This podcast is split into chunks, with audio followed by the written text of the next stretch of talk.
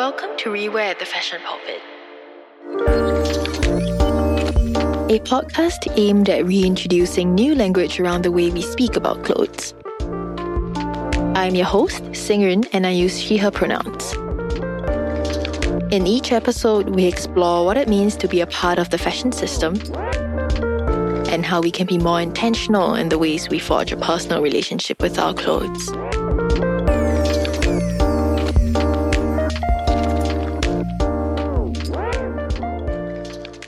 Today's episode, we're discussing the elephant in the room. Shortly after the COVID 19 pandemic broke out globally, the reinvention of the fashion system was widely discussed and reported.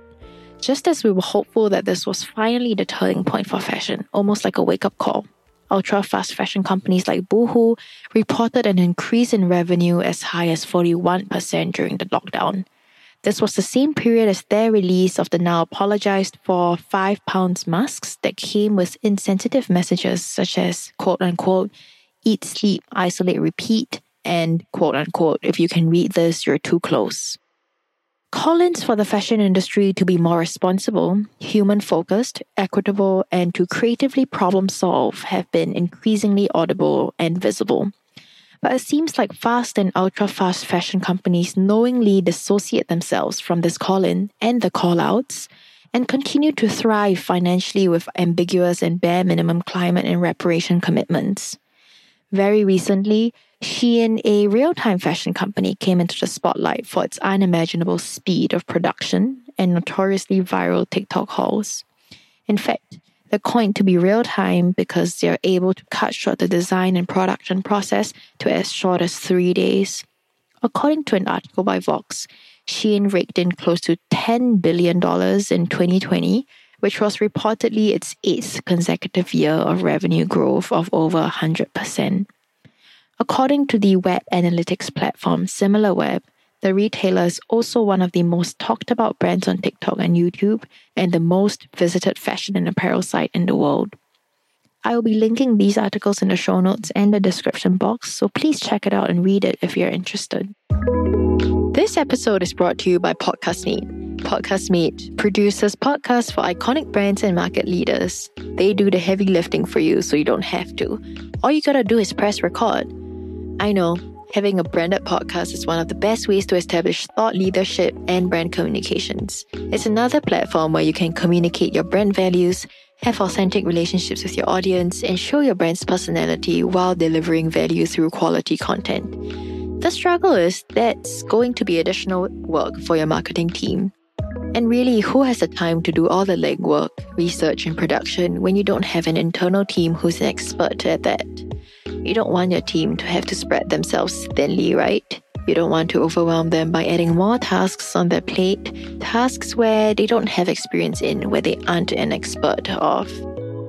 You know how the best companies handle this? They delegate the work to specialized agencies who are experts at producing high quality branded podcasts. That way, you know for sure that your podcast is of consistent quality with everything that you do with your company's marketing efforts. That's exactly what we did with our own podcast. Rewear is an original production by Podcastmate, and they do all the heavy lifting for us post production, art direction, sound design, audio engineering, and content repurposing. Don't overwhelm your marketing team by adding more onto their plate. Delegate your company's podcast production to the team that does it best, so your team can focus on doing what they do best. Reach out to Podcastmate so they can help you get the ball rolling. They will make your podcast production an easy breezy journey. They do the heavy lifting for you so you don't have to. All you gotta do is press record. Email them at nash at thepodcastmate.co. That's N A S H at thepodcastmate.co or check out thepodcastmate.co. Alright, editing me here, and I wanted to re record this portion because I feel like I hadn't put my point across as coherently as I would have liked the first time. So here's take two. I went on to do some research and digging on the history and evolution of Shein and thought it would be interesting to share what I found. So they first launched in 2018 as a site that sold wedding dresses and women's apparels and were known as SheInside. In 2014, it acquired its own supply chain system and actually successfully transformed itself into a fully integrated clothing retailer. In the same year, they purchased another Chinese e commerce retailer known as Romwe, which I am actually quite familiar with because they were really popular on um, YouTube during those days. There were so many Romwe YouTube hauls. I'm pretty sure you can still um, search for them on YouTube right now. And then in 2015, um, they shortened their name to Shein to be more memorable and therefore marketable and searchable on the internet. And as we now know, Shein's financially successful business model isn't driven by having that much of a physical presence. Instead, it's a solely e commerce operation, selling directly to consumers by building a huge online presence. I juxtapose the evolution and brand positioning of Shein with that of Forever 21. Like Shein, Forever 21 were really popular among students and younger consumers because of their huge selection of trend led and cheap fashion items. The difference between the two is that while Shein focuses on expanding their online presence and using data as a vehicle to drive direct sales, Forever 21 invested heavily in opening physical stores all around the world and pretty much relied on their physical brand presence to remain relevant and competitive, which has unfortunately proven to be an antiquated form of business expansion as they declared bankruptcy in 2019.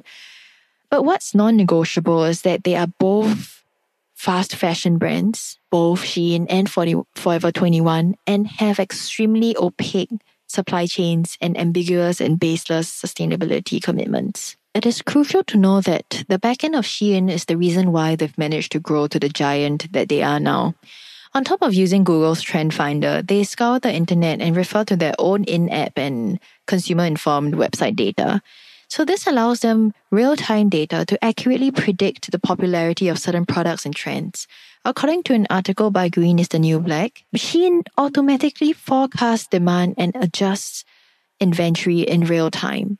So, unlike other fast fashion brands that might not be as data rich and informed, Shein can first start by producing a batch of clothing in small quantities. So, according to an article by Vox, when a product is live, Shein creates more first party data, which it then uses to automatically adjust production on the fly. This means that they are consistently at the top of the game when it comes to creating micro trends and offering competitive prices and ensuring that people buy what they produce. So if a specific top goes viral overnight on TikTok, for example, Shein will be able to instantaneously ramp up production on the garment and place additional orders depending on real-time demand. So this all sounds like, you know, a perhaps a solution um, as to only producing what people want and demand for. But what happens is that micro trends are created and these are actually projecting false demands. So we might actually not need any of what Shein is producing, but because of the way they market themselves, because of the way they reach out to influencers on TikTok and Instagram, and the way they infiltrate their content into our everyday lives, um, this is a problem. And this is why real time fashion, just like fast fashion, in fact, is a even larger problem. This speedy turnover informed by data means that they actually produce tens of thousands of new units every day, just like every other fast fashion brand. So, my question really is why has the fashion industry, an industry that in recent years shouted so loudly about its commitment to sustainability, allowed for companies like Shein to thrive? Yes, we should be refining and redesigning our production lines to produce more accurate quantities and they should be more data and tech driven. But what does this say about the unimaginable scale and quantities that we still produce at? Or the production timeline of fashion that has just become shorter than ever before? I think the question that we should be asking all the time is also what does this say about fashion and the system, coughs, capitalism, that only thrives under the circumstance of driving trends and this relentless pursuit for novelty. What does this really mean for fashion? We've come to gradually understand that all variations of the fast fashion business model is harmful and damaging. So Shein's virality really boggled my mind. And so I want to find out how and why Shein has managed to propel their popularity exponentially particularly so in a time like now. I wanted a deeper understanding of what goes on behind the scenes of a fast fashion brand. So I invited Najah on, founder of Fashion Fidelity, to have a conversation with me on the complexities of the industry's supply chain.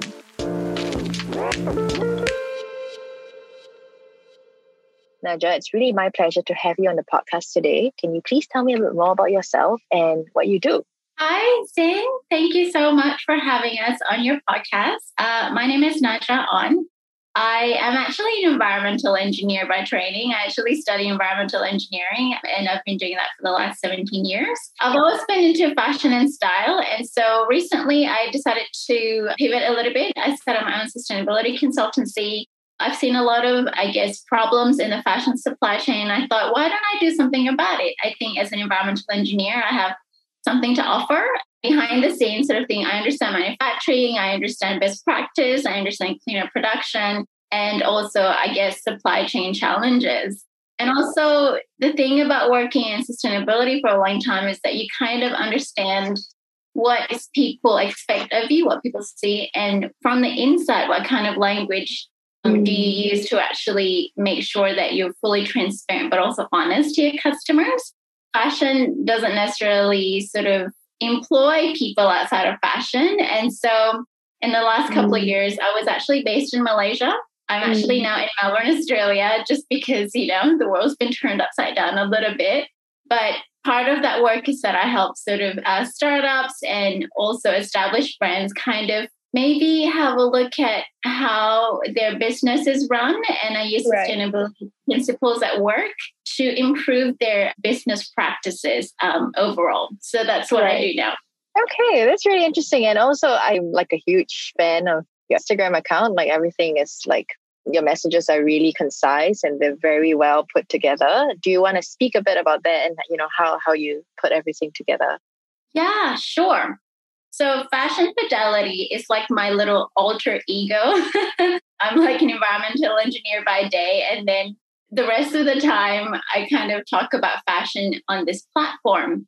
Fashion fidelity, when I started in 2008, I guess that account, I was already mm-hmm. blogging then. I have my own blog.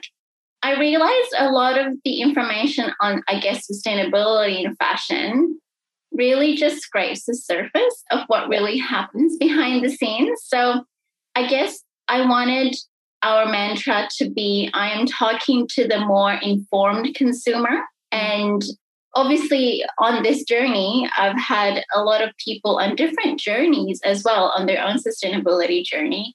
Obviously, I operate a B2B business, but then the mm-hmm. Fashion Fidelity platform is a more consumer oriented sort of platform I've had to, I guess, rejig some of the um, information that I put out on there, but it's a good balance between what I would say having thought provoking and really conscientious sort of conversations and balanced conversation about fashion. When I first started, that wasn't happening. I think there's more of those accounts now. So I yeah, think yeah. there's a lot more people offering in that space.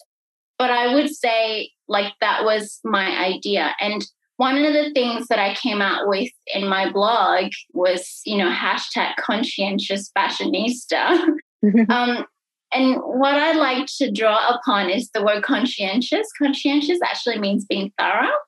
Mm-hmm. And so when I look at some of the sort of activism that was happening many years ago now, everyone would, you know, ask simple questions like, which textile's better than the other mm. or which brands should I buy against the other. And I think that sort of that sort of conversation was a little bit too shallow.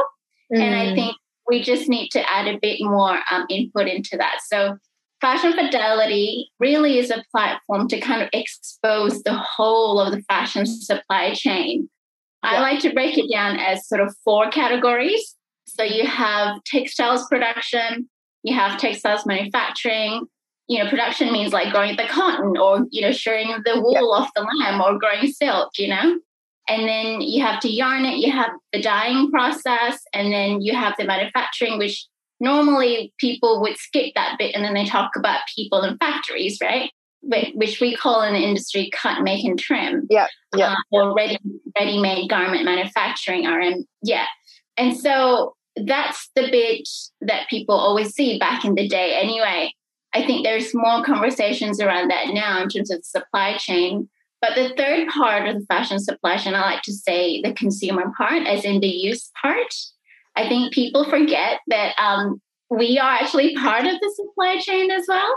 And after that, we have the post-consumer part, which is like, okay, I've done with, I'm done with my clothes. What do I do with it now? Mm-hmm. And so Fashion Fidelity is really a platform to bring together all of those supply chain conversations into the spotlight for mm. everyone to kind of deconstruct and dissect and have a really sort of balanced conversation around all of the issues. Ask you about, you know, the the the manufacture part of like the fashion supply chain.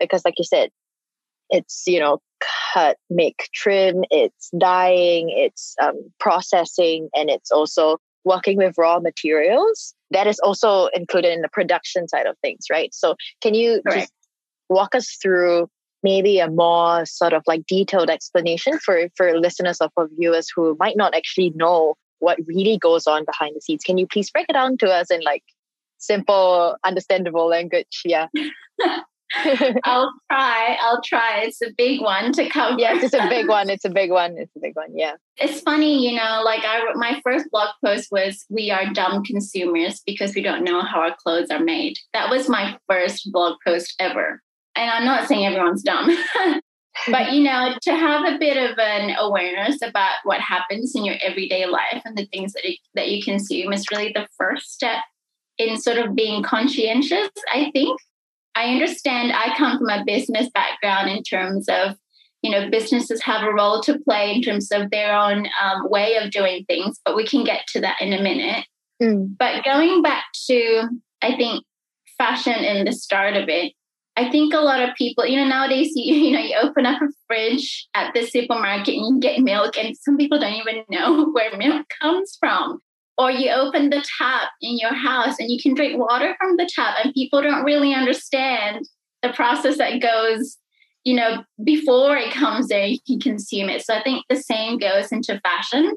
And can I make a distinction? Fashion doesn't necessarily mean fashion when mm. people like me or when you interview people on podcasts or you look at them on TV, when they say mm-hmm. fashion and the statistics that you get in some of the social media, the news outlets and stuff, when they say fashion, they mean TCF, which is textiles, clothing, and footwear. So fashion really is, is a language that we use now is a catch-all to kind of fit in all the things that we manufacture that people mm. wear. So that distinction is very important. I always try to make that distinction when I do mm. presentations.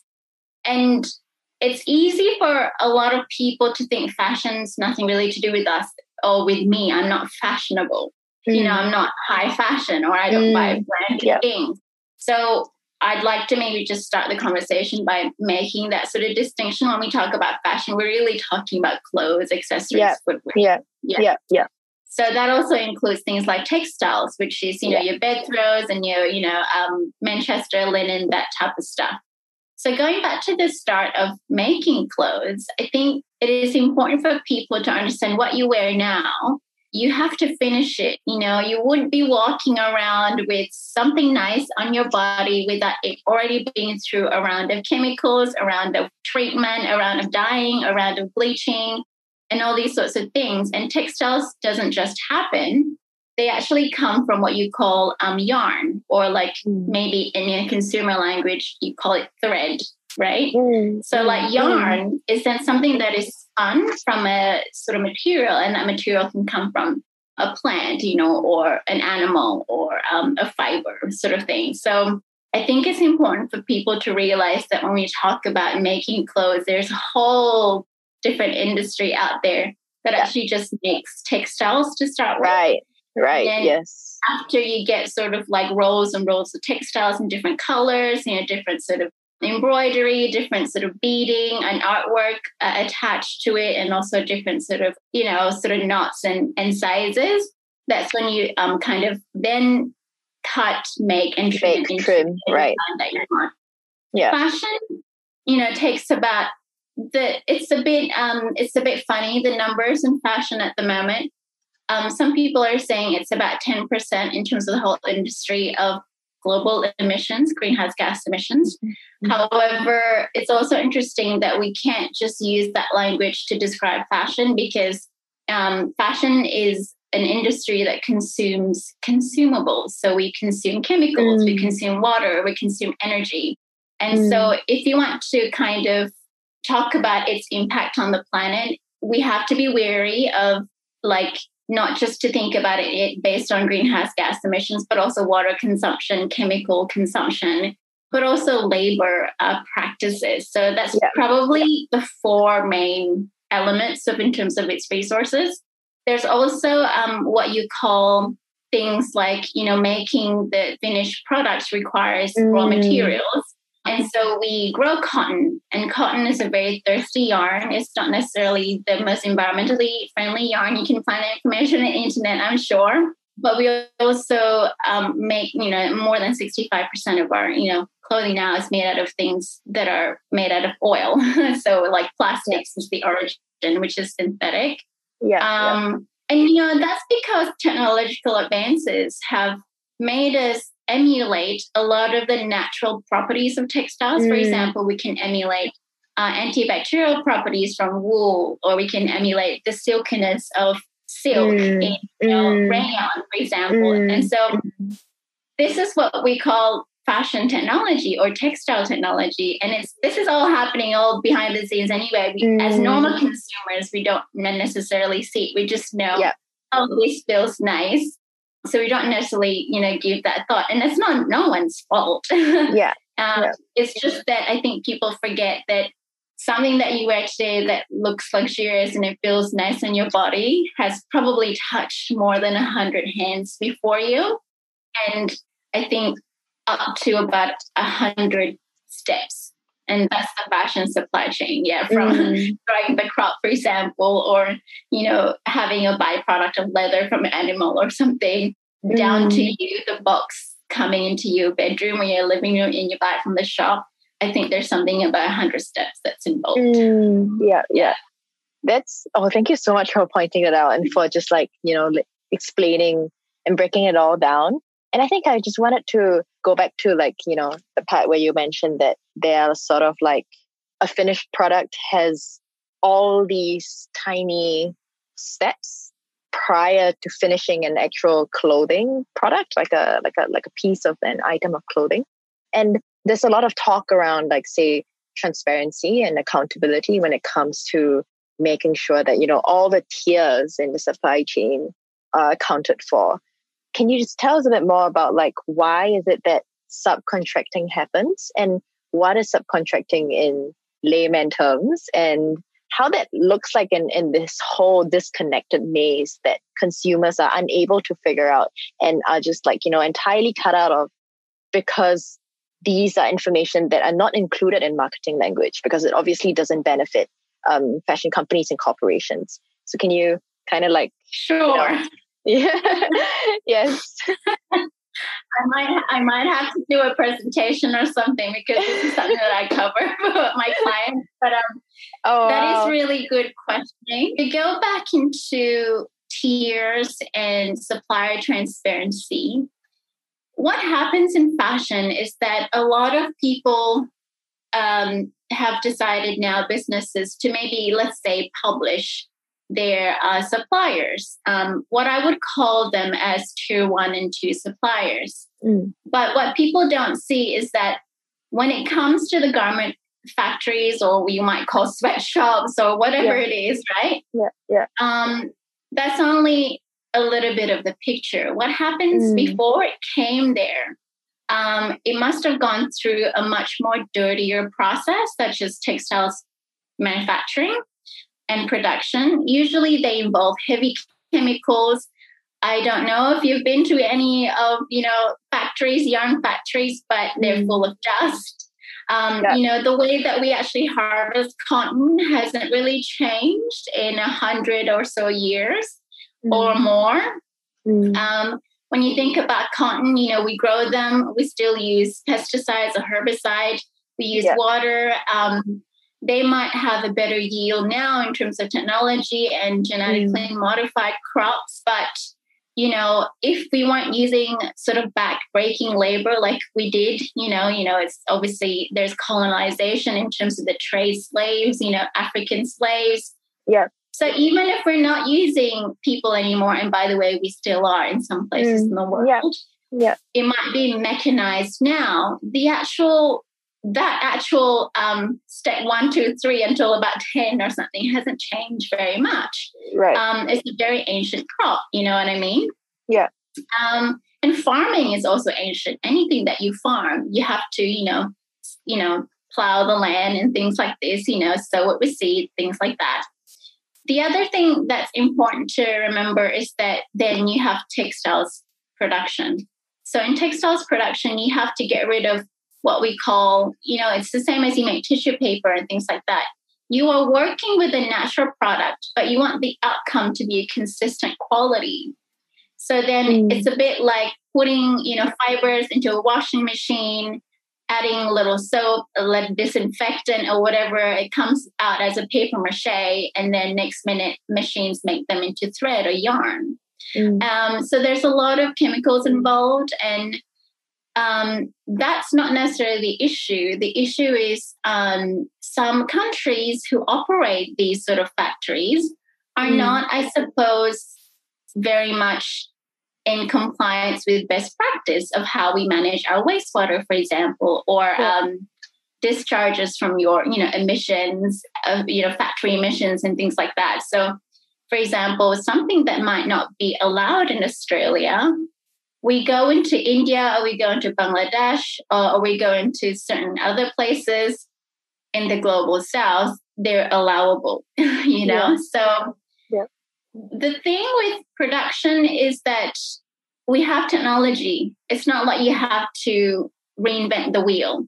You can um, clean your wastewater products, you can pu- purify the air, you can collect dust you can have sort of safety um, mechanisms to keep people, you know, healthy and safe in their workplaces.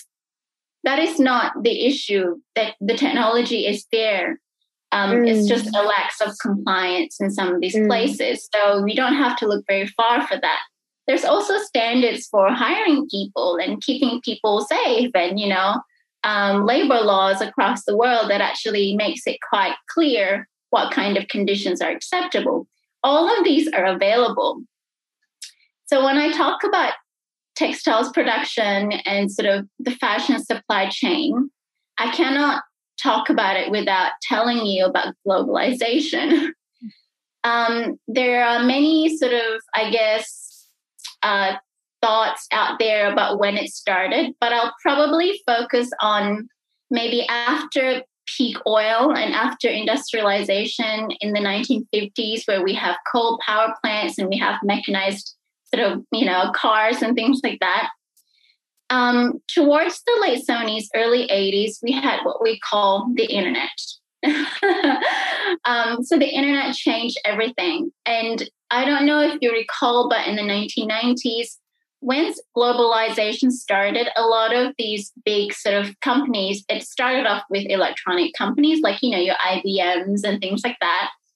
They started to venture out into different places in the world because legislation actually was relaxed in terms yeah. of um, having your factories based somewhere else to like offshoring, you know, right? Correct, things like yeah. that. So mm-hmm. that is probably the start of where fashion changed its game to mm. what we mm. see now. Mm. So you might have seen, you know, um, all stories about Nike and sort of like, you know, um, sweatshops. That's when the term mm. sweatshops came about in, in, in. Indonesia and places like where they make their, their, their um, shoes and stuff. They've, they've gone a long way since then. But I think what people have to realize is that all of these things didn't just happen overnight, you know. Um, other things made um, fast fashion possible, you know, mm, with the mm, relaxation mm. of tariffs, of cotton, for example. You know, America didn't used to want to have cotton imported from overseas mm. because they wanted to protect their own cotton industry. And so they would mm. only supply from their own shores. Yeah. So if you think about that experience and then just multiply that with different regions around the world, different regions with what we call free trade agreements, coupled with the internet, fashion's supply chain is now a global, a global factory supply chain. And that is why it is so hard for us to understand where anything has come right. from. It's not just fashion, it's food, you know, yeah. it's yeah. your computers, it's your phones and stuff like yeah. that. Mm. To actually summarize it, um, I would say that understanding where your supplies are is actually a good starting point. I can talk about sustainability reporting later on if you want. there are sort of issues with that as well. But I think we are confusing reporting with actually having an impact onto mm. our processes on the planet and mm. to people mm. and animals. So. I would mm. always tell businesses don't get confused with the more you report, the better you are, because that's not the mm. end game. The reporting is supposed to be just a tool to actually understand what your footprint is about and then do something about it and actually extend your responsibility to areas that you can extend it to. Yeah. yeah. Um, but that's a whole that's a whole yeah. other conversation. No, no. Basically, mm. I think what's important to understand is that if people haven't really looked at a point of reference in time for fashion, I think they should, which is obviously mm. um, the 2013 Rana yeah. Plaza collapse. And so the Rana Plaza collapse kind of was an expose into how mm. opaque the fashion supply chain is. And obviously, since then, that's the birth of fashion revolution in terms of, you know, uh, who made my clothes campaign, that sort of thing. Yeah. And uh, yeah, as you said, transparency is the first step. Uh, people have to understand that subcontracting happens everywhere. It happens in construction, it happens yeah, in food, yeah, yeah. all sorts of different things. Um, but just be wary that even though companies have responsibility, I think individual action is so, so, so powerful. Um, I talk about it in my latest blog post. I say, Is there a perfect wardrobe? And the way that I you know ask people to really consider their choices is to consume differently. And it's really about understanding how do you consume differently in your everyday life. I'm not here to tell you don't wear clothes. We, we need clothes you know to provide ourselves warmth and um, to actually maybe uh, explore our identity or you know kind of belong to a cultural group whatever it is right um, i think there is a balance there between um, making something a product that is um, has what I call an inherent um, purpose versus you know making a product that is just there to to fill out your pockets with greedy money. Uh, and I think it's a bis- I'm not against businesses. Businesses can still make money. I just mm-hmm. don't think you need to make completely overly ridiculous amounts of it. that's right. That's right. Mm-hmm. Um, so, for example, if H&M wants to start with a collection and things like that, they actually already know what they want their product to look like, what the design mm. is going to be like, in what mm, color, mm. right? Mm, mm, mm, so yeah. they say, look, I have this particular product. I want it in five colors and all these sorts of sizes and what we call SKU. Um, yeah. And they say, who can make it for me at this price? They've already priced. They said, who can make yeah. it from me $1? Yeah, and then yeah. so these factories, and for example, if I go to Bangladesh as an example, the ready-made garments industry, uh, you have what you call middlemen, and they're sort of um, they have a bunch of what you call uh, work planners or work schedulers or factory um, uh, planners, uh, and and they they are on the phone to these buyers from mm. H and M, and so mm. they're like, I know someone who can make 50,000 pieces of this at a dollar. And then they're like, um, they have access to then the factory owners in Bangladesh. Now they have access to these factory owners, but the factory owners are like, no, I can make 50,000 at 80 cents a piece. Mm. And then another factory owner says, I can make it 50 cents a piece because they want that contract. So this middleman person is on the phone to H&M and says, yep, I can take all 2 million orders or whatever it is, right? Yeah, yeah, yeah. Um, and that person has a lot of power. Um, and when he says this factory owner here can make it for 80 cents, um, he doesn't know that that factory owner might make it for 80 cents in this period of time. Uh, and that factory owner might subcontract it somewhere else. So, mm. in my language, that's what we we talk about subcontracting. That's what we talk mm. about in terms of mm. driving um, prices down mm. uh, and also mm. getting the contract. And these are these factory owners' livelihoods. But you can imagine when it is a price war um, and when you want to make a lot of when you want to produce cut make and trim a lot of clothes for a big client um, how much undercutting is involved yeah. and that normally reflects in the conditions of the workers mm, mm. yeah. Thank you so much for clarifying that. I think that's uh, i've learned so much from you know this short conversation that that we've had. I think um now that we've sort of like kind of broke out uh, we sort of like you know broke down all the little parts of um, the fashion supply chain i think i want to go back to speaking about shein and how you know real-time fashion has unfortunately you know become a thing of, of a current reality from you know my research and what i've been reading about how shein manages their um, supply chain they use um, a lot of like user generated data from their apps and their uh, from their application, their mobile application, and also from their website. And also they use like Google Trend Finder to sort of like predict or forecast demand or create a false illusion of a demand and then um, go on to sort of produce in smaller batches and in smaller quantities and then sort of like test out the market like test the water and see whether that would you know um, become like the next viral um, fashion item. So and, and then they do it they do all of this in three days. So my question really is how is this possible when like you mentioned earlier um, a piece of clothing actually goes through the hands of like over hundreds of people how how I can't imagine like the it's unimaginable how everything can be compressed into as short as three days. Like, what does that actually mean for us in real life? like, you know, just yeah. away from the numbers and away from data, like what does that actually look like? Okay. I'm going to get to the answer in a bit, but I have to give you a bit of background. Mm-hmm. it's important to understand how we've got here. So yeah. when I said before, you know, the traditional method of, you know, making clothes, you have trend fairs and all that. Mm. I feel like you can probably um, maybe class classify that with some of the more departmental store brands, yeah. what we call evergreen yeah. brands that don't that, that are not sort of Zara or sort of H and M, you know, or Uniqlo, any of that stuff, right? Mm, mm, mm. And and so it was a slower process, you know, from actually yeah. going to a sort of fair, you know, where they introduce the new color or the new material or how they finish the product or whatever it is.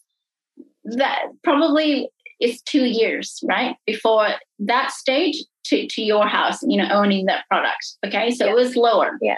yeah. Um, and and obviously there are trend forecasters and things like that. And and what they do they bring some of these ideas from you know global sort of places and then they're like okay i'm in australia now. I think europe is into this. Maybe i can create something from what i've learned over there and then create something for my season.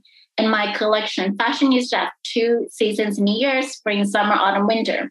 It's not like that anymore. Yeah no. And i think fashion now already knows that system is antiquated because from that stage when i say 100 steps you have things like sampling and you have things like um, you know um, where you create waste on the shop floor and you have to kind of test out some of your things uh, with maybe a, a slower method and mm. again i think technology has accelerated um, these sort of steps so you might condense it you might take mm. away 20 steps for example from uh, for example some of the more technical stuff is important to acknowledge. So mm. I want to have silk pants with this design. You right. might see that. Um, you might see a couple of trends and you might want to mix the two. But then you mm. go to mm. your supplier who makes samples for you, and they might be mm. offshore, right? Mm. They're like, I can't print this color on this material. Mm. So, but some of the more technical textile stuff happen. Um, you have a bit of a to and fro. You know, you have to test this, and is it going to work? Is this print going to work? Is this color? Is this embroidery going to work? Is this bead going to work? Whatever it is, right? So that process used to take a lot of to and fro, uh, and then you know the stretch and stuff like that. Mm. So, and then once, and then there are people in the in, in in the supply chain whose job is to actually make these things happen, and they're like, "Hey, Haitian, I've got this material. It's new now. It's stretchable. You could probably make jumpers out of this, or whatever." Um, and so there was a lot of things happening so fast forward to, you know, the 21st century in the last decade or two. Obviously, Zara has um, gone a little bit, they're, they're an innovative company.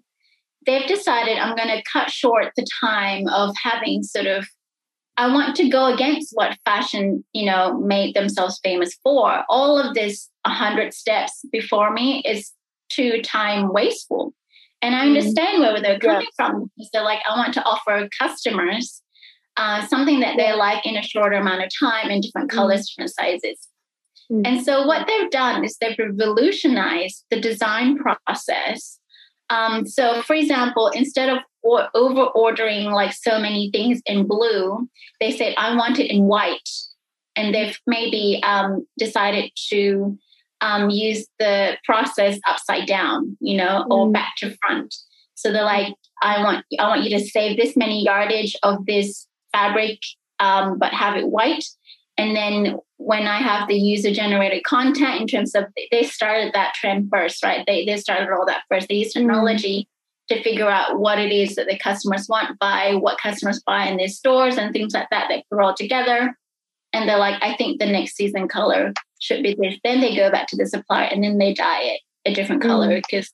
because then they stop sort of that sort of wastage mm. um, instead of buying everything in this color and then doesn't sell. You know, because mm. yeah. Yep. When I said to you, the trend, you know, the going to the fairs was two years ago.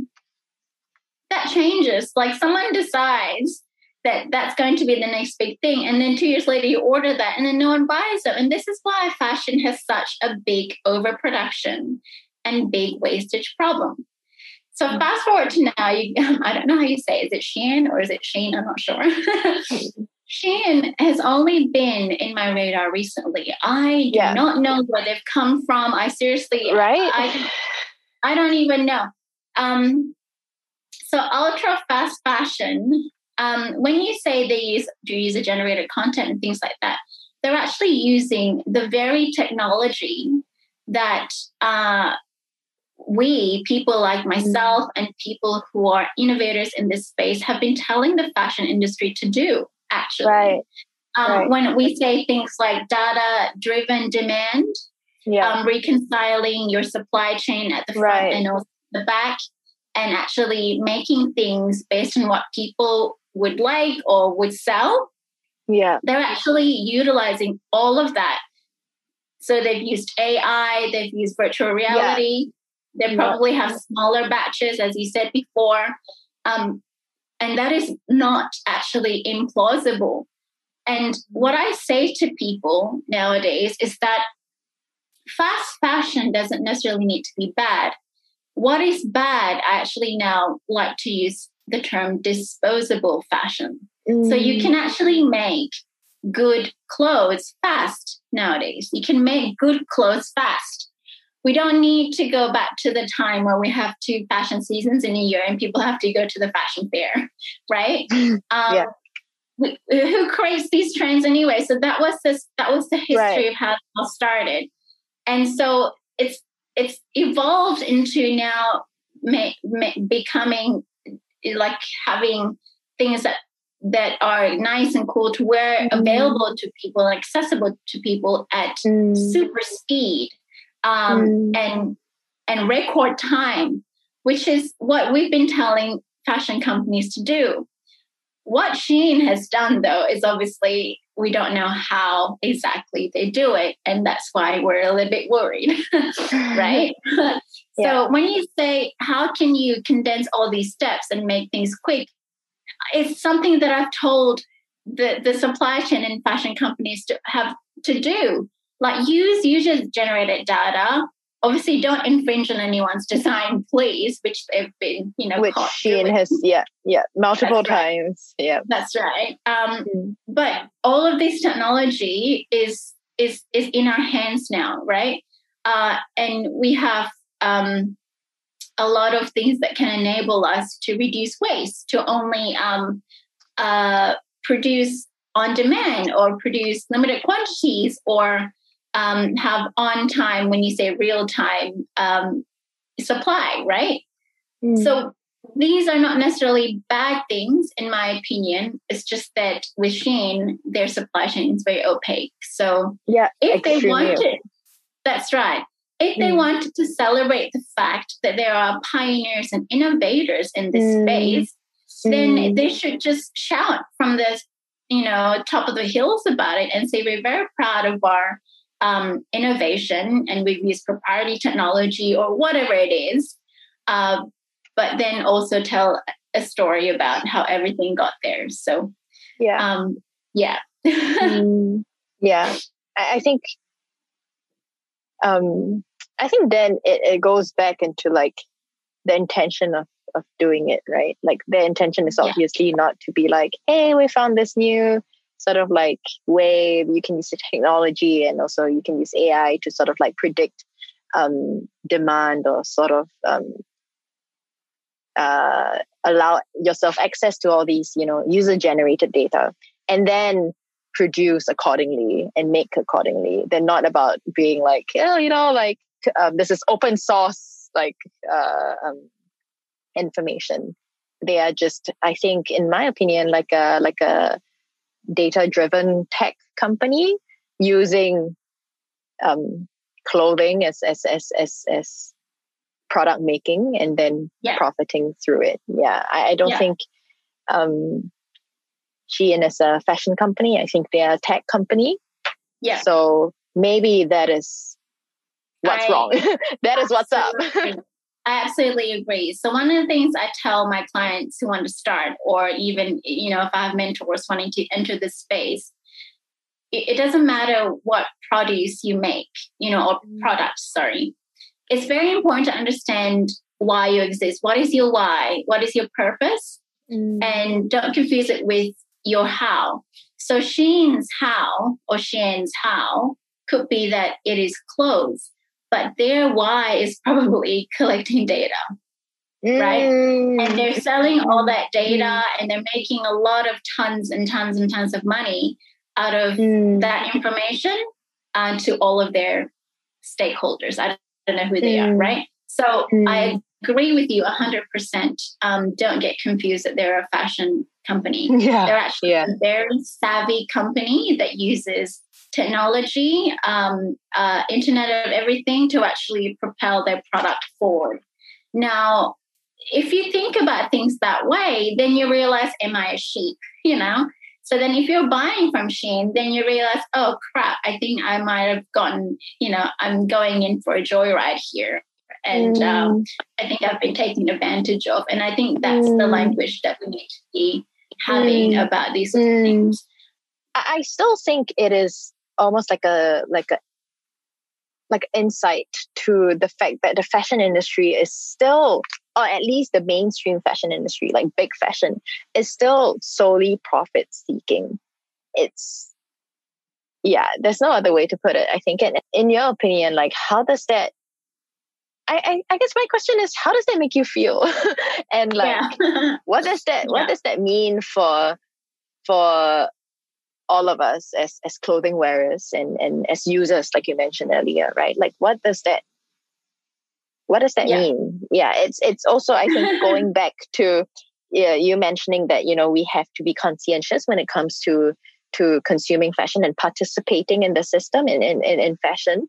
And i think i also wanted to um, add on my take which is that maybe what we need is also compassion um, maybe conscientiousness comes before compassion like you sort of have the understanding and and you don't need to have full complete comprehension of everything but like you need to kick in like have the empathy kick in and be like yeah, like my wardrobe is human, and you know there is um, all these human aspects that that are attached to um, what I wear. So yeah, like how do you feel about all of this? no, that's very thought provoking. Thank you for that question. Um, I, I agree with you. Compassion is important, and if you hark back to the days of your grandma, right? For example, I my grandma's bless her soul that she's still around in Malaysia. She's going to be 88 next year. Wow. Um, yes. So I tell uh, tidbits of her little stories in my presentations to clients. So I often tell people um, anything that you consume has to has has to have a value that is significant to you. That is how you find mm. meaning in how you consume, whether it be clothes or shoes or your furniture, right?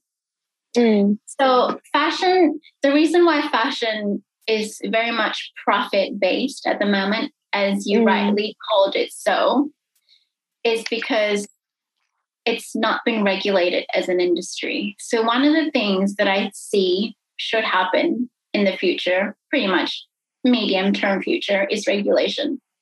Mm. So we talk about sustainable fashion or sustainability in fashion or all these things. I have to go back to the fact that I'm an environmental engineer and I've worked in different industries. And fashion has been slow in its uptake of sustainability principles because singularly of regulation, lack of regulation. So you might have to set standards, for example. Making computers, you have to set standards. Making mm-hmm. cars, you have to set standards. Making chemicals, there's regulation like explosives and mining, construction, like making houses. Like you have to have minimum standards of construction. Am I correct? Yeah. Is there a minimum standard for making clothes? No. No, mm. there isn't.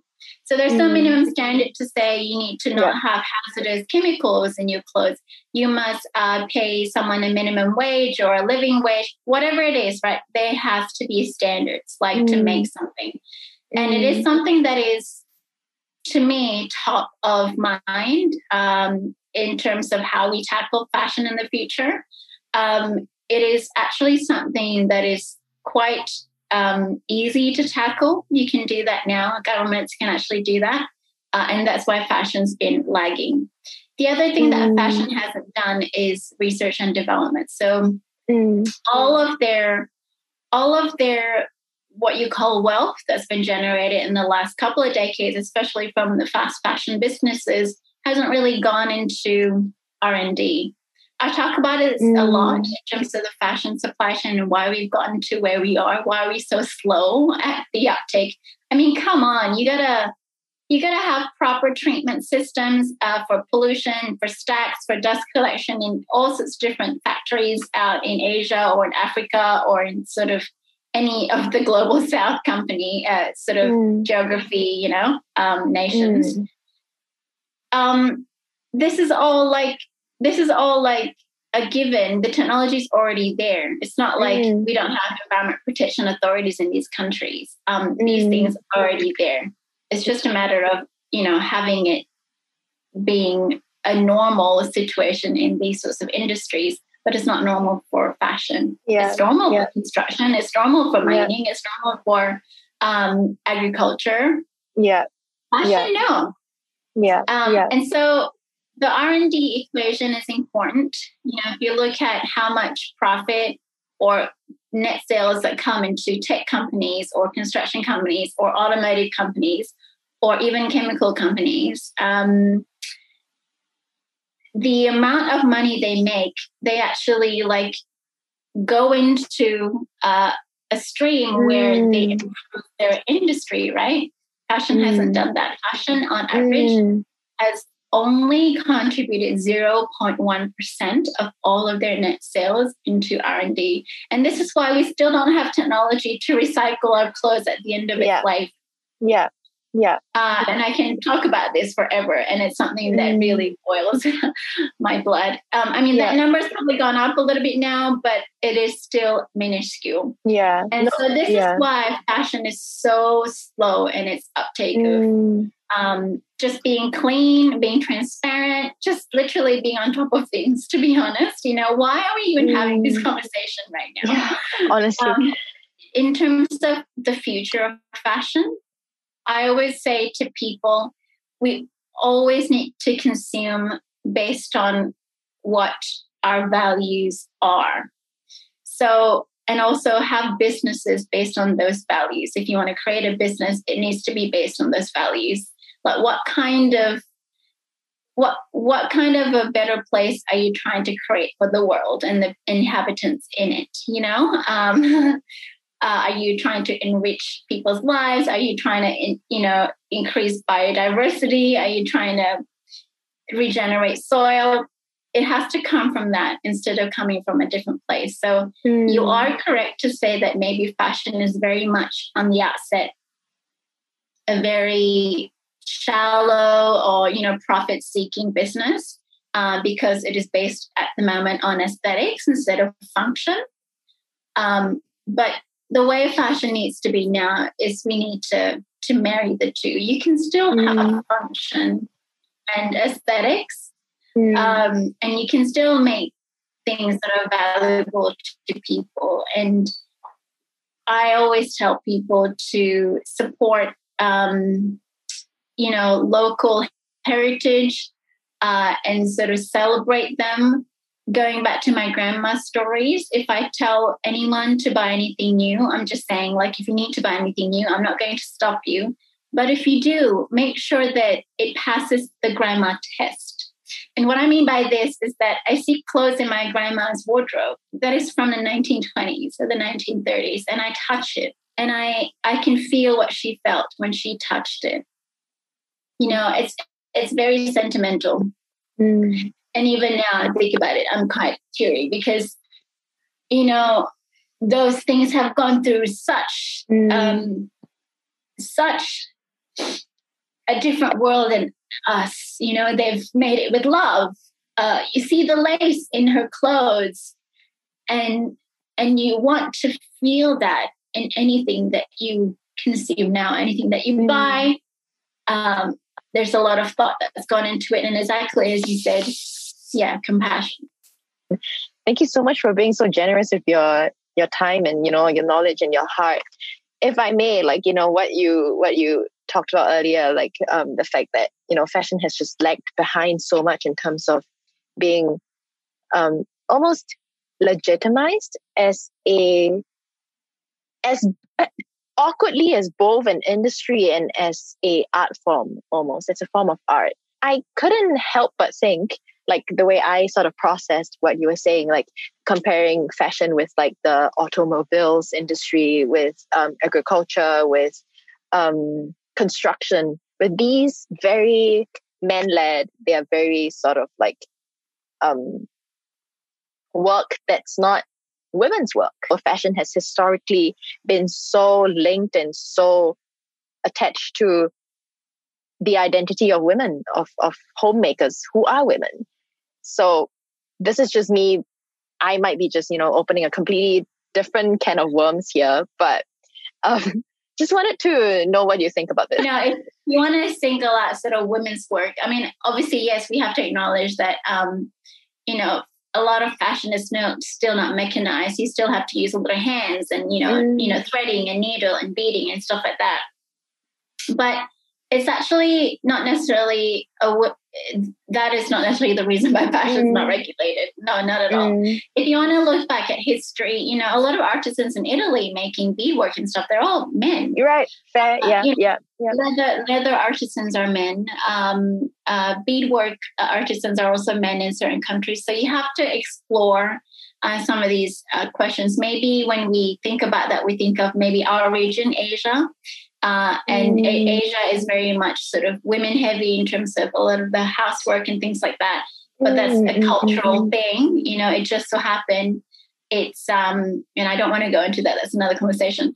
But mm. you know, but that's why maybe that's what we imagine because we're we're, we're both Asian. But if mm. you look at different sort of countries in terms of Brazil or in terms of Italy, um, yes, yes, women do some of these work, but um, it just it, it's a different yeah. cultural yeah fair, fair. Yeah. Yeah um, i think um, what what made me think of bringing this up is also because like you know every time we speak about clothing and like you know stories of wear we're always mentioning about um it's always women's voices that we're amplifying and that we're we're referencing and that we're sort of like being inspired by. Like you know speaking about our grandmother's clothing and you know her practices of wear. It's always it's so it's so female centric it's women centric and you have to to maybe go back to the history a little bit and you know there's that's another mm-hmm. conversation and yeah, it's very yeah. fascinating how we have now contributed that industry to women but i agree that um, it is a very easy um, relationship to make um, i think we had to celebrate women's um, efforts you know in that time so you know dior came up with um, you know it was a pioneer at that stage, big sort of skirts, which we, we called it the new look after the war in the 1950s.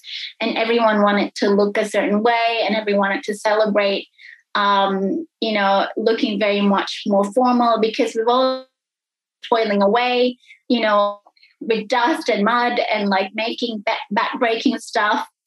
Um, because, you know, that's that's that's the history of it. And so you know, when Dior came out with a new look, that really paved the way for women to kind of really um, be remembered for something other than just people in the background in the war mm. effort. So obviously, that's a very westernized um, narrative mm. of that history.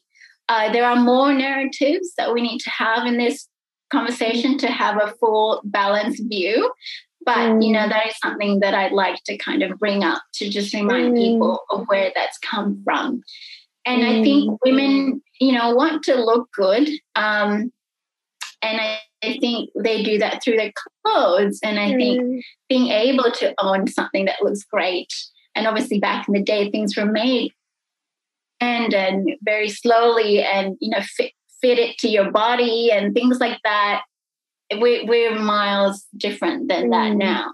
Mm. But I think it was it was a way for us to celebrate, you know, mm. our power. Yeah.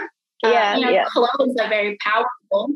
Uh, and mm. I think that was a way to do that. You know, men celebrate their power a different way. You know, they might be able to afford a packet of cigarettes or, um, mm. I don't know, afford a car. And that's a very manly thing to do obviously mm. there are stereotypes in gender norms in this sort of conversation but that is the history we're talking about mm. how it all mm, mm, mm, happened and it is very easy to relate fashion with yeah. women and that's probably why and when i talk about moderns this is modern history anyway in the yeah, last yeah. 100 years yeah. you know yeah so it's important to understand the context and i think moving forward um, you are absolutely correct. Um, we have to take back that power, to be honest, because a lot of the designers and a lot of the what we call cutting people, the people who don't do necessarily such backbreaking or dirty work, are men. So men actually own factories in the global mm. south most of the time. And the reason why they do is that they it's because they're just they're just better salesmen, you know, like in that situation anyway. And so they take advantage of people who are less skilled than them, and it just so happens to be women. Um, but I think nowadays, with the advent of technology and AI and automation and you know 3d printing is now making homes in less than three hours. You know i don't know if you know we can make homes on the spot now. We don't have to concrete them pile them into a hole make them into a mold and truck them to site. We can make homes 3d now in three days. And so fashion can absolutely change. And women are the ones who are actually understanding what our needs are functionally uh, and mm. also aesthetically. So I think there's absolute possibility, mm. um, you know, for women to, yeah. you know, reverse, you know, what what mm. you might call a traditional uh, mm. role for them in fashion. Yeah, for sure, for sure. I think also like this conversation just needs to like we need to hold space for a lot of nuance when we speak about like when we have this conversation, right? Because it's just so like I mean, fashion is really at the intersection of a lot of other issues that um, have to be talked about. And also, like you were mentioning, that you know, clothing is powerful, and clothing can be it can take after different forms. It can be celebration forms of celebration. It can be also used for like self reclamation, and especially right now it's a party, um, and also just like being able to feel empowered and liberated by our clothing. I think that's also incredibly powerful. And today I'll hold space and be thankful for that, you know, that clothes can do that for us. And so you can still um, feel great in the clothes that you wear as long as you are compassionate and you're conscientious about where those clothes are coming from. Mm, mm. If anything, uh, businesses in this day and age, for example, I mean, if you look at H&M's and Zara's sort of um, shareholders report in terms of their revenue streams, they've actually been uh, profiteering less and less every quarter because, you know, of other things that have happened. Obviously, um, consumers are a little bit more woke. I hate to use that word, but a little bit more sort of aware of some of the shady things that are happening. And they're also maybe looking back at their own individual style and um, mm. re and, and pausing you know, I think COVID, the pandemic has actually made things a little bit better that way to ask us from within what it is actually that we want and what it is that we're aligning ourselves with, what is important to us. And mm. even though, like, maybe the first, maybe the first maybe few months last year when it was at the height of the pandemic, people were probably buying a lot online and things like that. I think some of those things have died down now because, yep. you know, people are like, well, it was just to make them feel better for a little bit. Yeah. You know? Yeah. And so in the future, I see companies who don't engage, who don't change their business practices, who don't sort of operate responsibly uh, with compassion, uh, with you know ethics in mind. They're gonna drop off. They're not yeah. gonna survive. So, yeah. so nowadays, I mean, the world is uh, even though it's yeah. a competitive place, it's also a very it's a very hard space to operate in. Any businesses yeah. that want to leave a legacy for future generations have to start with the right purpose and the right why. And and that is how you actually evolve yeah. with the age. That's right. I, I I agree. Yeah. And I think companies, fashion companies, brands, and you know, they really need to reflect the current state of the world. And if they don't, like you said, yeah, they will be eliminated. Yeah. Absolutely. Yeah. Mm. they'll get left behind. So yeah I they'll get left behind. the world will correct itself. I am very very sure of that. Self-cleansing really, yeah. It will really cleanse am. and detox. Yeah. I've been on this ride for a couple of decades now, and I think anyone that wants to start a new business now, um, you know, even if they make a short term profit, even Shein, you know, I don't know what yeah. they're going to pitch into, what kind of yeah. products they're going to sell after this. They yeah. might reemerge as another name selling something else. But at the end of the day, they're a data company. as I said before, um, you know, I think it's all short term sort of gains. And mm. if you want mm. to have a mm. business that has a legacy, a long lasting mm. legacy, then mm. you know, think about the product you're selling and how you're going to sustain that before we wrap up, because we didn't like cover what you were wearing, like what you're wearing right now. Yeah, can you just like as a as a wrap up, like just tell us what you're wearing sure. and where you are at the moment? I am actually currently wearing um, a pink knit sort of jumper. It's made out of cotton. Uh, it looks like one of those, like you know, like one of those um, Tommy Hilfiger slash Ralph Lauren mm. sort of mm. uh, preppy sort of jumpers. The preppy look, yeah, yeah. Yeah, it's a hand me down from my sister, uh, and I've had this for the last couple of years. Uh, well, the last year and a half anyway, since I came to Melbourne. And um, I'm wearing a secondhand pair of Hudson jeans, uh, which I got at uh, Savers, which is a shop here that sells secondhand clothes. Um, mm-hmm. And and yeah, so all secondhand clothes here. Um, I haven't shopped new for a long, long time. mm. I think yeah. people have to really look inside themselves. If they haven't already, You read my latest blog post. It's called Is There Perfect Wardrobe? And we talk mm-hmm. about, you know, um, consuming differently, coming from the right place, um, yeah. and coming from having a look at your traumas and having a look at your identity and having a look at why you do such things and if you can incorporate certain sort of values into mm. your life at the moment in terms of you, your consumerism, then that's a good yeah. place to start. Hmm. It's really valuable. I will be linking all of the blog posts that you've mentioned throughout the episode in the show notes. So everyone, please go read them. I know I will be reading them after this. So that was such an incredibly um, informative and, and insightful conversation with Najah, and I really am so appreciative of her time. And um, I'm just going to wrap up this episode by saying that, you know, I had so many questions coming into this um, recording, and some of them have been answered, some of them are not. And in fact, I have more questions, and I think that's because we cannot speak about everything in um, one and a half hours, and that's just impossible because this conversation is incredibly nuanced and we need to recognize that and hold space um, for that. Real time fashion companies, specifically companies like Shein, they are after profit, um, investment capital, and market share.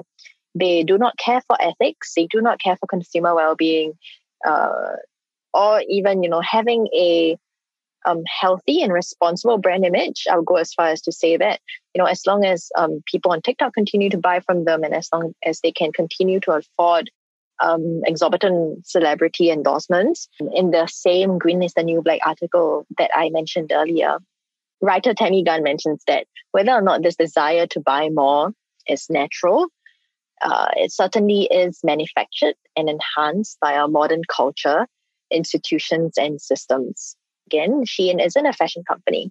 It is a tech and big data company commodifying clothing for profit. Under fast and real time fashion supply chain, clothing just becomes products for sale.